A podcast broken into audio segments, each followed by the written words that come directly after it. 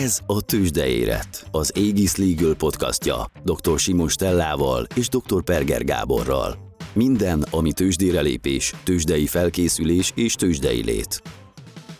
Köszöntjük a hallgatóinkat az Égis Liga Tőzsdeéret podcast legújabb adásában. A mai vendégünk Kraus Zoltán, a vállalatépítés.hu alapítója és vállalatépítési szakértő. Üdvözlünk itt a mai adásban, Zoltán. Szervusztok, és köszöntöm a hallgatókat, nagyon örülök, hogy itt lehetek veletek. Szia, én is üdvözöllek. Én fel is tenném azt az evidens kérdést, hogy mit csinál egy vállalatépítési szakértő, mivel foglalkozol? Mi elsősorban olyan hazai, egyébként sikeres cégek, hazai középvállalatok tulajdonosaival dolgozunk, akikben él egy jövőkép, él egy ambíció arra, hogy a cégükből többet hozzanak ki, és a vállalkozásból vállalattá válás útján támogatjuk őket, ez hol egy kísérés, hol egy vezetés.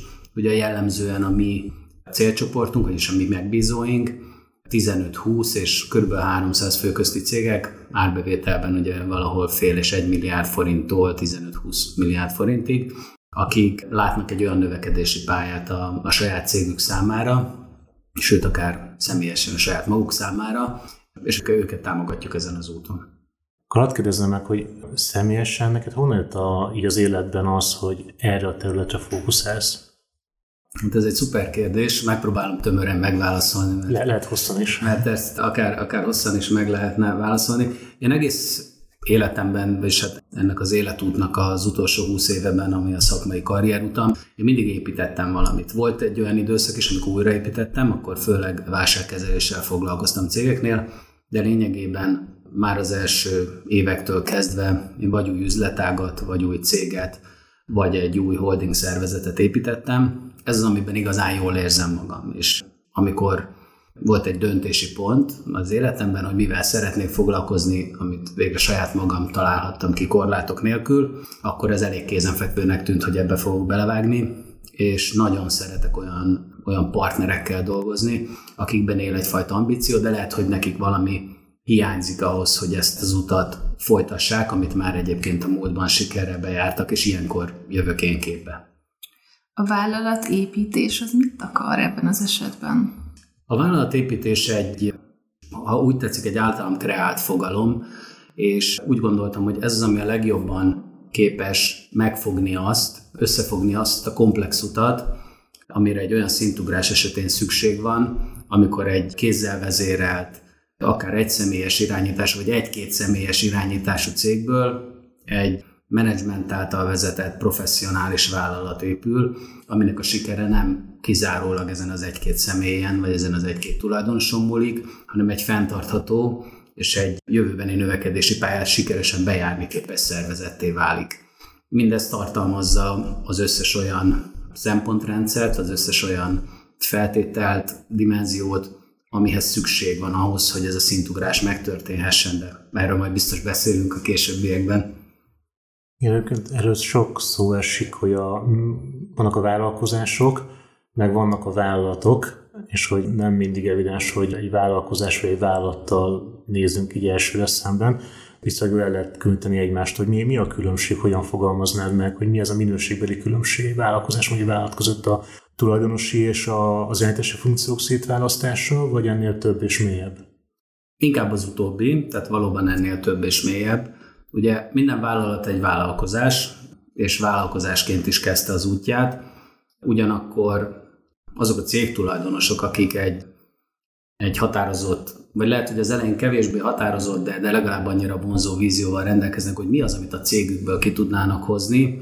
Lehet, hogy ez egy árbevétel szint lehet, hogy ez egy, ez egy foglalkoztatotti létszámban, de az is lehet, és legtöbbször ez a helyzet, hogy ők, ők, ők látják azt, hogy mivé válhatnának, hogy mi az a történet, amit elmesélhetnének majd az unokáiknak, amikor, amikor eljutnak oda, hogy egy nagy céget vezettek, és ez minőségében azt valljuk, hogy öt fő dimenzió mentén tér el egy vállalkozás és egy vállalat. Az egyik az az, hogy egy egyértelmű stratégiai fókusza van. Ugye mi ennek az ellentétje, akár egész kis vállalati méretben, és sokszor négy-öt üzletág, amik különböző megközelítést igényelnek. Ehelyett ugye lehet úgy is fejlődni, és úgy is menni előre, mint például a német Mittelstand cégek, akik lehet, hogy egy kis faluban működnek Németországban valahol, de azon az adott réspiacon a világ top három szereplője között vannak. És én abban hiszek, hogy ez az esély, ez minden olyan képes és arra vágyó cég tulajdonos szervezetében benne van. A másik az az, hogy van egy olyan szervezet, ami képes ezt a, ezt a vállalkozást önjáró módon vezetni. Azt, ezt a vállalatot, hogy pontosan fogalmazzak. Ugye mi, mi, mit csinál ezzel szemben a vállalkozás? Ugye a vállalkozásnak rendszerint nem csak a, a motorja, hanem közvetlenül a napi hajtó ereje az a vállalkozó egymaga. Tehát, hogyha ő nincs ott, ő nincs benne minden operatív döntésben, ami sokszor 16-18 órás munkanapokat jelent, akkor nem történnek a dolgok. Ugye ezzel szemben egy vállalatot egy önálló kompetens menedzsment vezet, és a tulajdonosnak több ideje van például a stratégiai kérdésekre koncentrálni. A harmadik ilyen dimenzió az arról szól, hogy skálázható folyamatai vannak ennek a vállalatnak. Az azt jelenti, hogy ők valamit hatékonyan tudnak végrehajtani, akkor azt nem csak egy egységnyi árbevétel, hanem akár kettő, három vagy öt egységnyi árbevétel mellett. És tudják, hatékony kontrollrendszereik vannak, és van egy olyan vezetői kultúrájuk, amely ezt az egész rendszert egyfajta szövetként átfogja, és képes arra, hogy, hogy egy nagyobb növekedési pályát lemenedzseljen, és vagy képes arra, hogy a tulajdonos számára megadja azt a lehetőséget, hogy többet koncentráljon magasabb hozzáadott értékű kérdésekre. Ha megkeres egy vállalkozás, akkor milyen gyorsan tud vállalattá nőni a te segítségeddel? Mik a tapasztalatok? Jellemzően az első két év az, ami egy intenzív és meghatározó időszak. Ennek a hangsúlyai eltérő helyen vannak. Ugye az elején sokkal inkább a struktúráknak a létrehozása, stratégiának a pontosítása, de igazából a két év nagy része az azzal telik el, hogy azokat az új működési mechanizmusokat, vagy úgy tetszik ezt az új működési modellt, ezt megszilárdítsuk. Ugye ez kicsit olyan, mint a tenisz, hogyha valaki egyszer megtanul gyerekkorában valahogy teniszezni, és aztán felnőtt korában rájött arra, hogy ezt szeretne jobban csinálni, akkor ugye nem elég megtanulni az új mozdulatokat, hanem bizony el kell tanulni, vagy el kell felejteni ugye a régi beidegződéseket, és mivel itt nem csak egy emberről van szó, de ebben a tulajdonos meghatározó, ezért ez nagyon sokszor időt vesz igénybe. És mi gondoskodunk arról, hogy ne tudjon letérni a pályáról a tulajdonos, vagy a tulajdonos szándékai szerint tudjanak haladni a céggel. Mondhatjuk, hogy jellemző például az, hogy van egy vállalkozás, aminek van egy meghatározó tulajdonos vezérigazgatója, és szépen növekszik, növekszik, növekszik, aztán eljut egy pontra, ahol, ahol megreked és hogy bárhogy próbálkozik, nem tud nagyságrendet nőni, és hogy itt jöttök ti a képbe, ugye, amikor a, magát a szervezetnek a folyamatokat át tudjátok úgy alakítani, hogy éppen egy szintet előre. Tehát ez a célja az egésznek. Igen, ez valóban így van, és ez, ezt annyira ki is terjeszteném ezt a gondolatot, hogy minden vállalkozás és vállalat is egy ponton, sőt az életciklusában több ponton növekedési korlátba ütközik. Ez egyébként ugyanúgy igaz az emberekre is, de ugye most a cégekről beszélünk, és az a kérdés, hogy ezeken a pontokon ő mit tesz. Elfogadja, hogy van ez a növekedési korlát, ez, ez is egy bölcs döntés.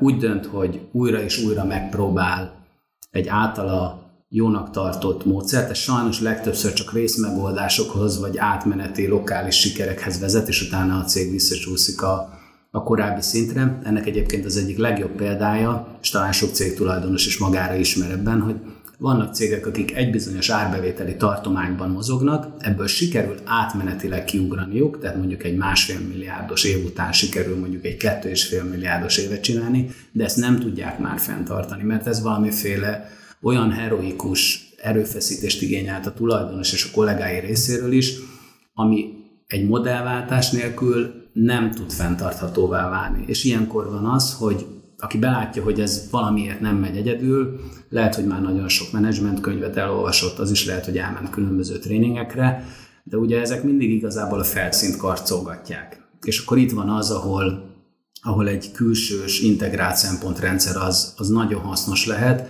hiszen ez egy olyan fajta tükörtartás, amiben mi ezen a szemüvegen keresztül, amit mi hordunk, feltárjuk a, azokat a gyengeségeket, vagy azokat a lehetőségeket, amin, hogyha ő egy picit változtatna, akkor képes volna ezt a növekedési korlátot átugrani, és ez az igazi siker.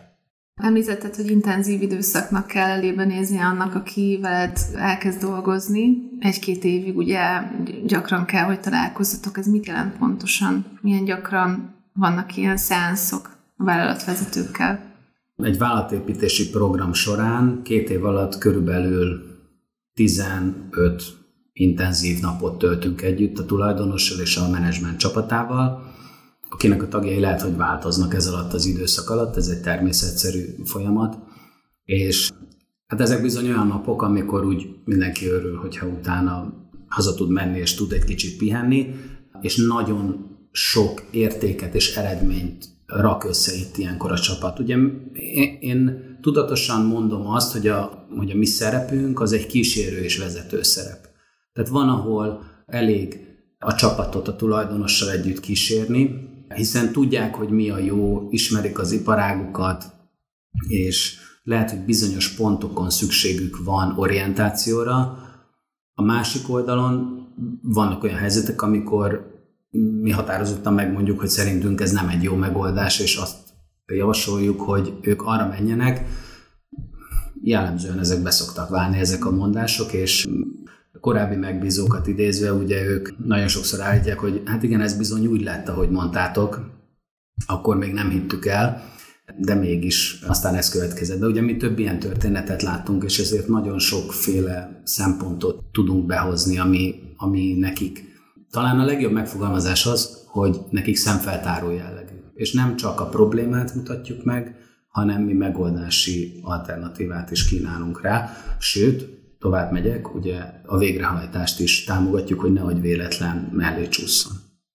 Mennyire tud konfliktusos lenni ez az együttműködési folyamat? Tehát amikor itt több emberrel dolgoztok együtt a, az ügyfeleteknek a, a menedzsmentjében, akkor elő szokott fordulni az, hogy ők úgy gondolják, hogy ők tudják jobban a folyamatokat, hogy miért van az, hogy kívülről valaki tanácsodat, tehát van ebből esetleg feszültség, vagy eleve így megszültek, és csak olyanokkal dolgoztak, hogy van egy maximális kooperációs készség, megnyitottság?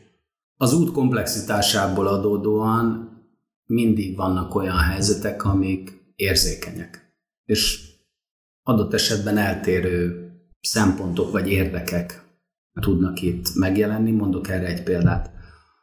Egy olyan vállalkozás, aki például tíz éve működik, és az alapító bizalmasa benne egy vagy kettő meghatározó kollega, nagyon jól működik. Nagyon jól működik egy milliárd forintos árbevételi méretben. Igen ám, de ugye ez még ez a kézihajtányos módszer. Egyrészt nagyon közel vannak egymáshoz emberileg is, szakmailag is, ugyanakkor, ahogy ez a történet elkezd nőni, változik a működés, változnak a viszonyok, és megváltozik maga a rendszer is. Nincs olyan folyamat, vagy legalábbis eddig én még nem láttam, ahol ez mindenki számára komfortos lenne. És ez természetszerű, hiszen hogyha valaki tíz évig jól érezte magát egy kézihajtányos modellben, akkor azért tehát elég kicsi a valószínűsége, hogy, hogy ő pont ugyanolyan rugalmassággal fog alkalmazkodni egy új modellhez, hiszen hogyha ő arra vágyott volna, ami felé tart, a vállalattá válás felé, akkor feltétlenül már nem lenne ott ennél a cégnél. Mi ezeket a lehető legkomolyabb és legemberségesebb módon, de őszintén kezeljük, és én nekünk a keretrendszer az mindig a tulajdonos ambíciója. Tehát, hogyha ő egy vállalatot szeretne építeni, akkor mi a visszajelzést nem arra adjuk, hogy mondjuk adott esetben ez a kollega például jó vagy nem jó, hiszen nem erről van szó, hanem arról van szó, hogy azon az úton, ami felé ő halad, azon neki egy olyan pozíciót kell találni, tehát nem arról beszélünk, hogy ő neki el kell hagyni a céget, de neki egy olyan pozíciót kell találni, ahol azt az értéket, amit addig is képviselt, azt tovább is tudja képviselni. És az én tapasztalatom az, hogy ez az esetek 80-90, sőt több mint 90 százalékában ez egy konstruktív helyzet és megállapodáshoz vezet. A saját bőrömön tudom, hogy az egyik legnehezebb dolog a, a mikromenedzselést elengedni. Tehát az, hogy hogy amikor az van a fejedben, hogy te tudod a legjobban, hogy a cégedben minek hogyan kell zajlani, és akkor vagy nyugodt, amikor ugye rá is látsz minden egyes folyamatra, mert akkor az úgy, az úgy valószínűleg jól fog történni. És ugye a delegálás azt szerintem nagyon nehéz megtanulni, és nektek milyen technikáitok vannak, amit az ügyfeletek megtanultok, hogy képesek legyenek kicsit hátralépni, és a stratégiával foglalkozni inkább? Ez a delegálás témakör, ez egy kicsit olyan, mint egy, egy olyan növény, aminek csak mondjuk egy ilyen pici kis része látszik ki a föld fölött, de cserébe a gyökerei azok így nagyon-nagyon mélyre és messzire és sokféle irányba nyúlnak. Erre számos technika is van, ugyanakkor pedig a, maga a feltételrendszer is széles körül. Tehát hogy kezdjük akkor a tetején. És ezért is valljuk azt, amit most így röviden mondani fogok, hogy miért kell egy átfogó szempontrendszerrel előre haladni. Ugye az egyik az az, hogy a kollégák például tudják-e, hogy merre tart a cég. Most ezt hívhatjuk stratégiának vagy jövőképnek, nem is ez igazán fontos, hogy hogy hívjuk, hanem az, hogy van egy olyan stratégia, amit ők ismernek, és tudják, hogy a cég merre tart, anélkül, hogy a tulajdonost újra és újra meg kellene kérdezni bizonyos döntésekben, amiknek látható vagy érezhető a stratégiai jelentősége, de nem kellene őt megkérdezni, hogyha ebben már korábban lett volna egy megállapodás, nehogy Isten együtt dolgozták volna ki. A másik az az, hogy vannak-e megfelelő emberek. Ugye van egy orosz közmondás, ez még a nukleáris leszerelés tárgyalásoknál idézte George Bush, ez a doveráj no proveráj, ugye bízd de ellenőriz. És itt pontosan arról van szó, hogy mind a kettőre szükség van. És ha bármelyikből kevés van, akkor el is csúszik ez a történet. Tehát kell egy bizalom, például akkor neked ugye tulajdonosként kell bízni azokban az emberekben, mikor fogsz ezekben az emberekben bízni, akkor fogsz ezekben az emberekben bízni, és feltétlenül önök is cégtulajdonosként, hogyha hiszel abban, hogy ők képesek ezt az adott szerepkört eredményesen betölteni. Ez az egyik része, az ellenőrzés pedig a másik. Mert a vak bizalom egyébként beszokott válni, szerintem tízből egy-két esetben ez a menjetek és csináljátok, ez működik, de ez nagyon nagy kockázat. És pontosan itt jön az, ahol, ahol bejönnek a kontrollok, tehát amikor önök tulajdonosként, cégtulajdonosként akkor is tudják, hogy a cég merre tart, hogy jó irányba tart-e, hogyha éppen például három hónapra kiesnek a napi irányításból. A legtöbb cég esetében például egy három-hat hónapos kiesés a tulajdonosnak, ez egy, ez sokszor, ha nem is végzetes, de, de akár egy, egy 30-50 százalékos cégértékcsökkenéshez is vezethet. Tűzdeéret podcast. Ha érdeklik a tűzsdére lépés előnyei, folyamata vagy éppen nehézségei a tőzsdei létről őszintén. Mivel úgy tőkepiacsal foglalkozó gyűlölő vagyunk, és ez egy tőkepiaci tőzsdei podcast, ezért kicsit szerintem át is térhetnénk a tőzsdére, annál is inkább, mert, mert valahol a, a tőzsde érettség, a tőzsde képesség az egy vállalati érettségi kérdés és egy szervezeti érettség kérdése, mert nyilván, hogyha valaki tőzsdén van, akkor a, a folyamatainak is nagyon rendben kell lennie.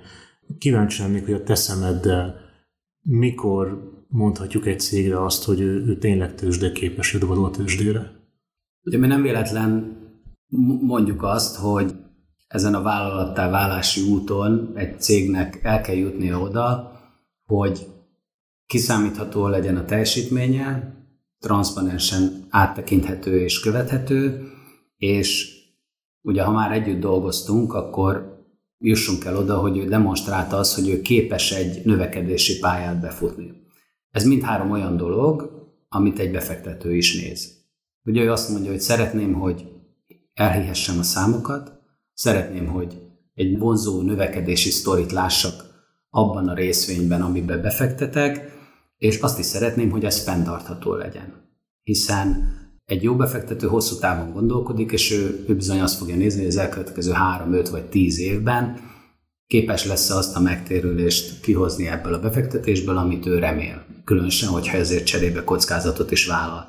És nem véletlen van az, hogy a, amikor tőzsdéről beszélünk, a tőzsdén vállalatok vannak. Ugye senki nem szokta azt mondani, hogy a tőzsdén vállalkozások vannak, legalábbis én nagyon ritkán hallom ezt a két szót így egymás mellé téve, és ez pontosan azért van, mert a vállalatok transzparenciát, kiszámíthatóságot és egy vonzó növekedési történetet nyújtanak, és ez az, amit mi egyrészt összerakunk az együttműködésünk kezdetén a cég tulajdonosokkal és a menedzsmentjükkel, utána pedig a szervezetet tesszük képessé arra, hogy ezt meg is valósítsa. És a program utolsó fázisában, vagy a program eredményeként nekik, a tulajdonosoknak már legalább lesz egy olyan hiteles növekedési történetük, amit megálmodtak két évvel korábban, és amiben nagyon komoly eredményeket értek el, és ugye itt jön az, ahol egy befektető hát ha nem is tapsol, mert ők nem tapsolni szoktak, de legalábbis elismerően bólogat, és megfontolja, hogy befektessen egy ilyen papírba.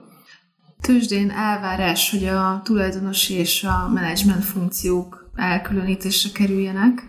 Sok cég szerintem azzal küzd, hogy tudják ezt egyébként nagyon sokan, hogy, hogy ez, ez egy elvárás lenne a befektetőktől, viszont nem találnak embert. Nem találnak olyan személyeket, akiket a, a boardba be tudnának ültetni, és rájuk tudná bízni a, társaság irányítását. Ti ebben segítetek, hogy, hogy a cégek találjanak megfelelő embereket, akik a, például az igazgatóságba be tudnának ülni? Ha kell, segítünk, akár hazai, akár nemzetközi potenciális bortagok bevonzásával, de, de az a nehézség, amit említettél, hogy elengedni, mert nincs megfelelő ember, ugye ez, hát talán nem volt még olyan együttműködésem, ahol ezt a mondatrészt ne hallottam volna.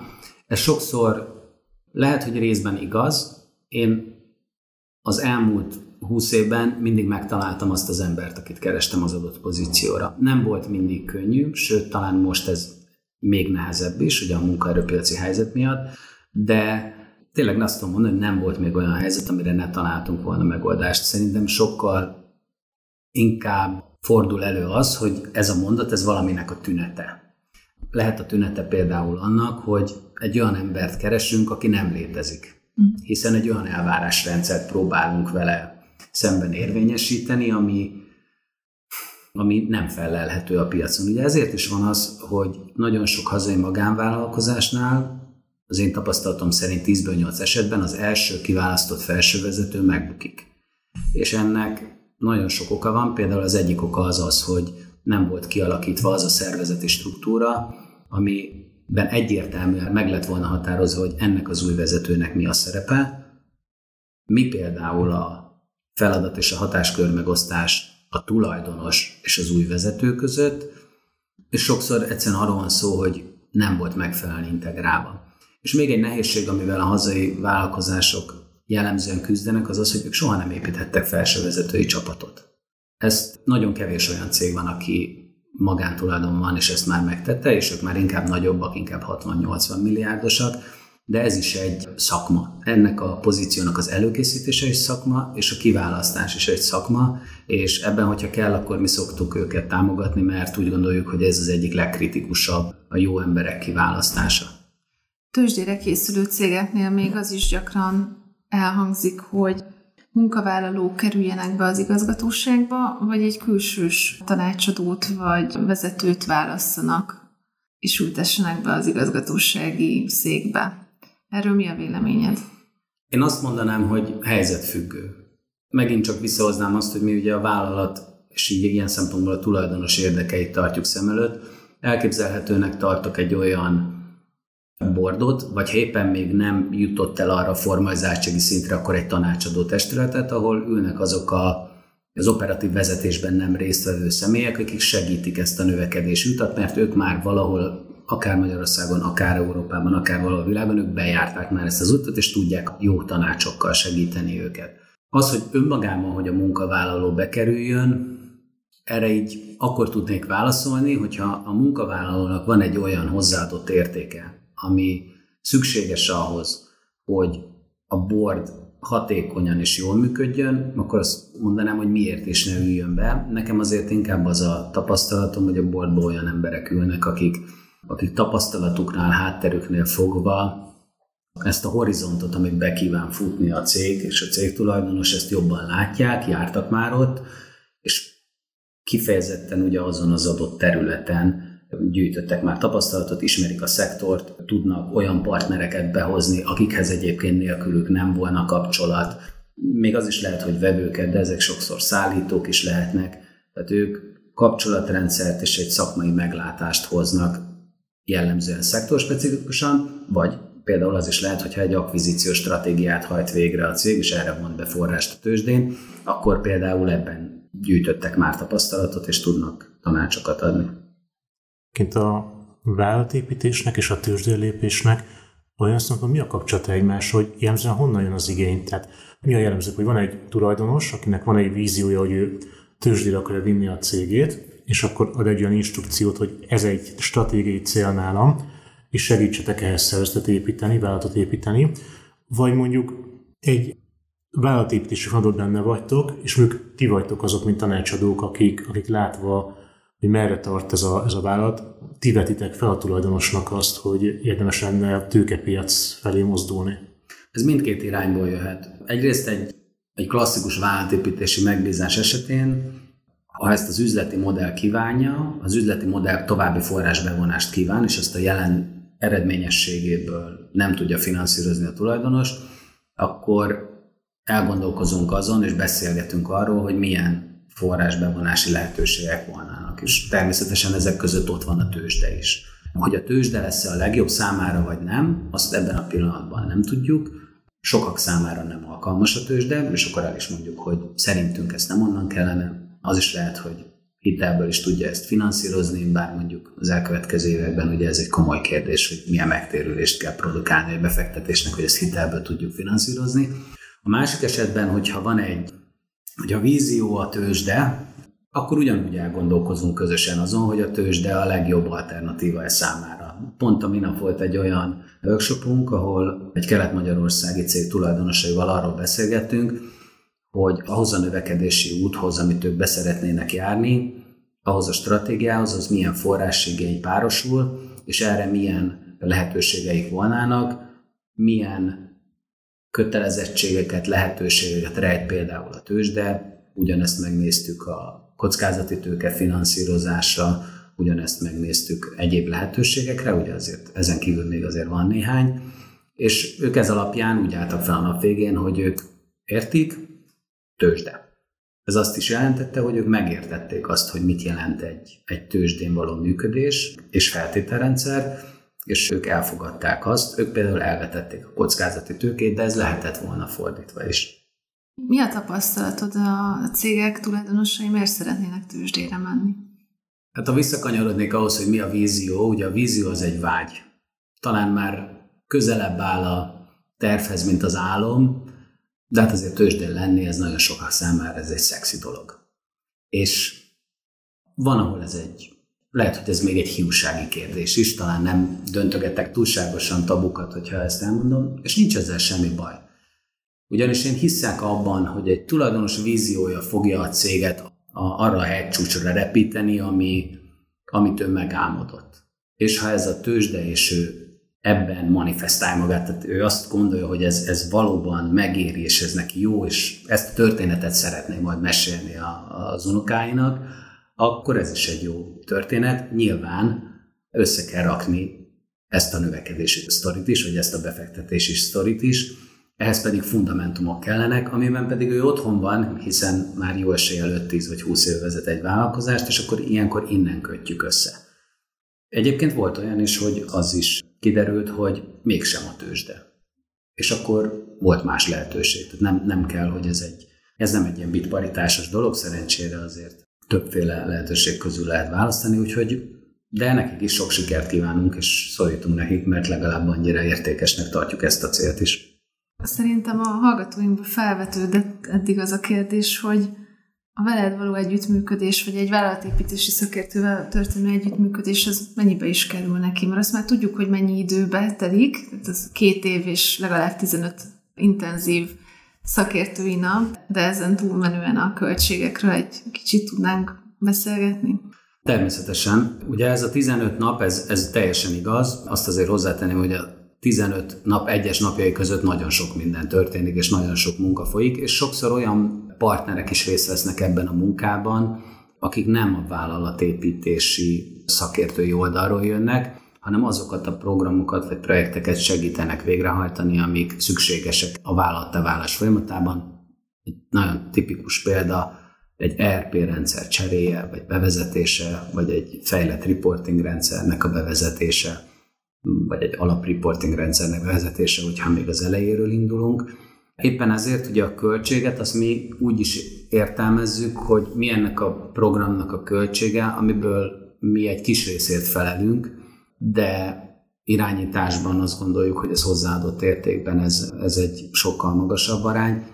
Ezzel együtt egy ilyen programnak a költsége, és ebben most beleveszem azokat a tényezőket is, amik, hát mégis azt nem mondom, hogy függetlenül, mert hogy a gondoskodásunk, felügyeletünk és a koordinációnk alatt vannak, de ugye nem a mi díjaink. Tehát egy ilyen program az néhány 10 millió forinttól, akár 100-200 millió forintig is terjedhet. Ez elsősorban két dologtól függ.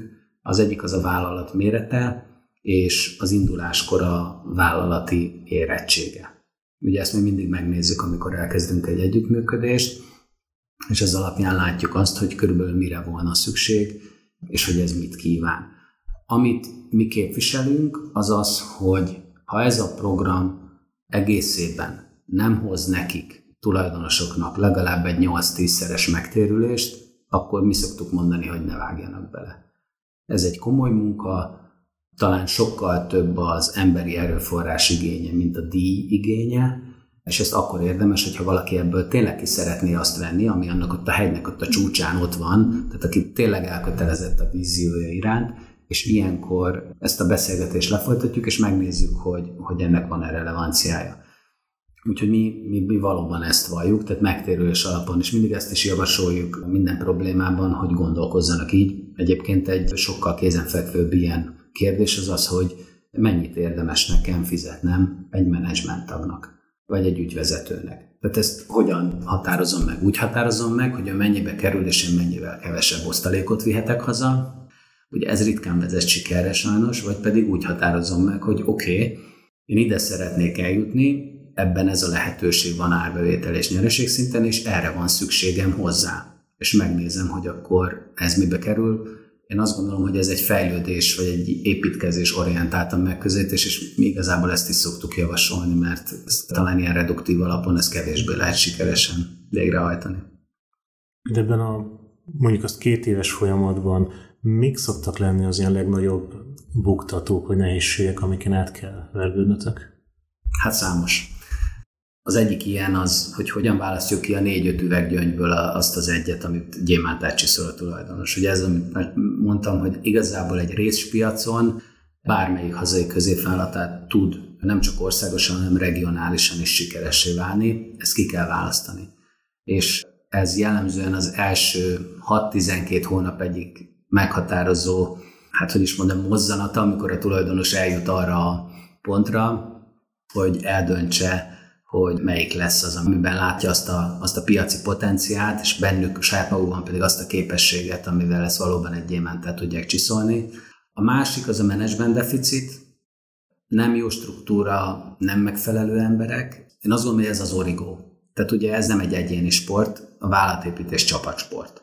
És ehhez bizony kell egy menedzsment csapat, nem az elejétől, nem egyből, de ahogy haladunk előre, fel kell ennek épülnie, Ugye ez nem mindig könnyű azért, ugye, hogy te is mondtad, ugye a delegálás, elengedni dolgokat, és ez nem is az elengedés sokszor, hanem egyáltalán ennek a napi rutinnak a megváltoztatása, hogy mivel mindenbe belelátok, ezért tudom, hogy a dolgok jól mennek. Ugye addig, amíg ez a tézis uralkodik, addig nincs lehetőség komolyabb növekedésre, mert mindig a tulajdonos egyszemélyes napi 24 órája az, ami a korlát. A kontrollok az egy én azt tapasztalom, hogy itthon ez egy kifejezetten nehéz kérdés. Tehát jellemzően egy-másfél év, mire eljutunk oda, elsősorban, hogy fejben a tulajdonosok álljanak át arra, hogy ezt a céget nem csak úgy lehet kontrollálni, hogy én mindenhol ott vagyok, hanem bizony elhihetem azokat a mutatókat is, amik mutatják a teljesítményt. Az információ áramlás az szinte, szinte legtöbb esetben akadozik, tehát van-e például minden héten ugyanabban az időpontban, ugyanazzal a részvevőkörrel, ugyanazzal a napirenddel, ugyanabban az időtartamban egy vezetői értekezlet. Ez a legtöbb esetben nincs. És egyébként ezeket a vezetői értekezleteket követik-e olyan területi megbeszélések, ahol a vezetők elmondják a kollégáknak azt, ami rájuk tartozik. Hiszen, hogyha nincs információ, akkor nem tudják, hogy merre tart a cég, vagy ők hogy tudnának ehhez hozzátenni. Az utolsó az pedig a, a skálázható folyamatok hiánya. Tehát amíg egy folyamat attól működik, hogy a tulajdonos mindig ott van, amikor az a kritikus részhez ér, ahol eldől az, hogy most az ügyfél elégedett lesz, vagy nem, addig ez nem működik. És a befektetők is, és egy vállalati működés is skálázhatóságot kíván, tehát ők bizony azt kívánják, és én a tulajdonosoknak is ezt javaslom, akik ezt hallgatják, hogy olyan folyamatokat hozzanak létre, amik a saját részvételük nélkül, és a személyes részvételük nélkül is kétszer-háromszor nagyobb volument is képesek lebonyolítani. Ez egy nagyon hasznos eszköz az ő eszköztárukban. Egy jellemző dolog még, hogy vállalkozások, aztán vállalatok családi kézben vannak, jellemző, hogy onnan indulnak, és az alapító, hogy idősödik, óvatatlanul felmerül a, az öröklés tervezés, a generációváltásnak is a, a problémája. Egyrészt engem az érdekelne, hogy mennyiben tud a ti vállalatépítési tevékenységetek segíteni az ilyen problémával szembenéző alapítóknak, illetve hogy például egy tőzsdén keresztül történő sztori, tehát hogy a tőzsdére viszem a cégemet, az mennyiben rajzolja ezt a generációváltási képet? A generációváltás alapvető feltétele az az, hogy az alapító generáció képviselője, tehát aki adott esetben a céget alapította, ő úgy döntsön, hogy ő ezt át szeretné adni.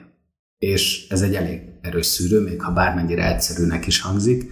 Én, mi nagyon sok olyan helyzettel találkoztunk például, ahol a fiatalabb generáció ambicionálta, hogy legyen vállalatépítés, természetesen egyeztetve a felmenő generáció, de ez azelőtt történt meg, hogy ebben ők közösen egy döntésre jutottak volna. Itt a közös döntés valójában az alapító döntését jelenti, hiszen ő élet-halál ura ebben a cégben. És bármikor, ha ő olyan útra tévedne, ami számára nem komfortos, és ezt nem vállalja az ezzel járó nehézségeket, akkor ő vissza fog táncolni. Én azt gondolom, hogy ez itt kezdődik, és mi igazából akkor tudunk képbe jönni, hogyha ezt a döntést már ők meghozták. Az egyik fő kérdés az az, hogy a család, és ebben különösen a követő generáció milyen szerepet szán saját maga számára ennek a vállalatnak a jövőképében. Hiszen innentől kezdve ugye arról beszélünk, hogy van egy egyéni jövőkép, egy személyes jövőkép, és van egy vállalati jövőkép. Ezek már nem biztos, hogy azonosak. Nem biztos, hogy teljes mértékben átfednek. Mondok erre egy példát. Ha a követő generáció, ezt szintén sokszor tapasztalom, szeretne tulajdonos maradni, de azt az operatív vezetői terhelést, amit látott a felmenőknél, azt már nem kívánja átvenni, vagy teljes mértékben nem kívánja átvenni, az azt jelenti, hogy egy olyan céget kell építeni, egy olyan menedzsmenttel, amely képes önjáró módon működni, az operatív irányítást végrehajtani, és a követő generációt pedig képesség kell tenni arra, hogy jó tulajdonosként irányítsák ezt a menedzsmentet. Ez a két mondat, amit az előbb elmondtam, ez egy nagyon komplex problémát vet fel, az pedig az, hogy ma Magyarországon nagyon kevés olyan vállalkozóból tulajdonossá vált személy példája van előttünk, akik ezt megugrották, ugyanis nincs egy olyan széles létszámú közösség, aki el tudná mondani, hogy hogyan kell jó tulajdonosok lenni, hiszen ezek az emberek legtöbb esetben mindig tulajdonosok és operatív irányítók voltak. Ebből adódóan, ha csak például a gyerekeik nem voltak kockázati tőkebefektetők, vagy töltöttek el 5 évet private equity-ben, mint ahogy én is, akkor bizony nem tudják, hogy egy menedzsmentet, ami kompetens adott esetben multinacionális cégektől vagy hazai nagyvállalatoktól jövő felsővezetőből áll, hogyan lehet irányítani és számon kérni. És ezt is meg kell tanulni. És ilyenkor van egy ilyen hangsúlya is ennek a folyamatnak, ez egy kicsi kibővítése ennek, a, ennek az útnak, de ezt is egy olyan feltételnek tartjuk. A tőzsde pedig szerintem egy jó út, kifejezetten jó út, hiszen hogyha a tulajdonosok szeretnének 10-20 éves távlaton egy olyan céget építeni, amiben ők tulajdonosi szerepben vannak, és adott esetben exitálhatnak is egy bizonyos időtávon, akkor ezzel megnöveljük azokat az esélyeiket, hogy végsősorban mindenki jól járjon, az alapítók, a követő generáció, a befektetők és egy kompetens menedzsment is megtalálja a helyét, úgyhogy mi ezt maximálisan támogatjuk. Akkor szerintem egy mondattal lehet lezárni a mai beszélgetést. Sikeres vállalatépítést kívánok mindenkinek! Köszönjük. Rendkívül érdekesítő volt. Nagyon köszönjük, hogy itt voltál. Nagyon örülök, hogy beszélgettünk, és örülök, hogy itt lehettem. Ez volt már a Tőzsde Élet Podcast. Köszönjük, hogy ismét minket hallgattak. Ne felejtsenek el feliratkozni a podcast csatornájára, hogy mindig értesülhessenek a legfrissebb epizódokról. Keressenek minket a www.tőzsdeéret.hu weboldalon, ahol információkat találnak az Aegis Legal tőzsdeérettségi vizsgálatáról, és visszahallgathatják adásainkat.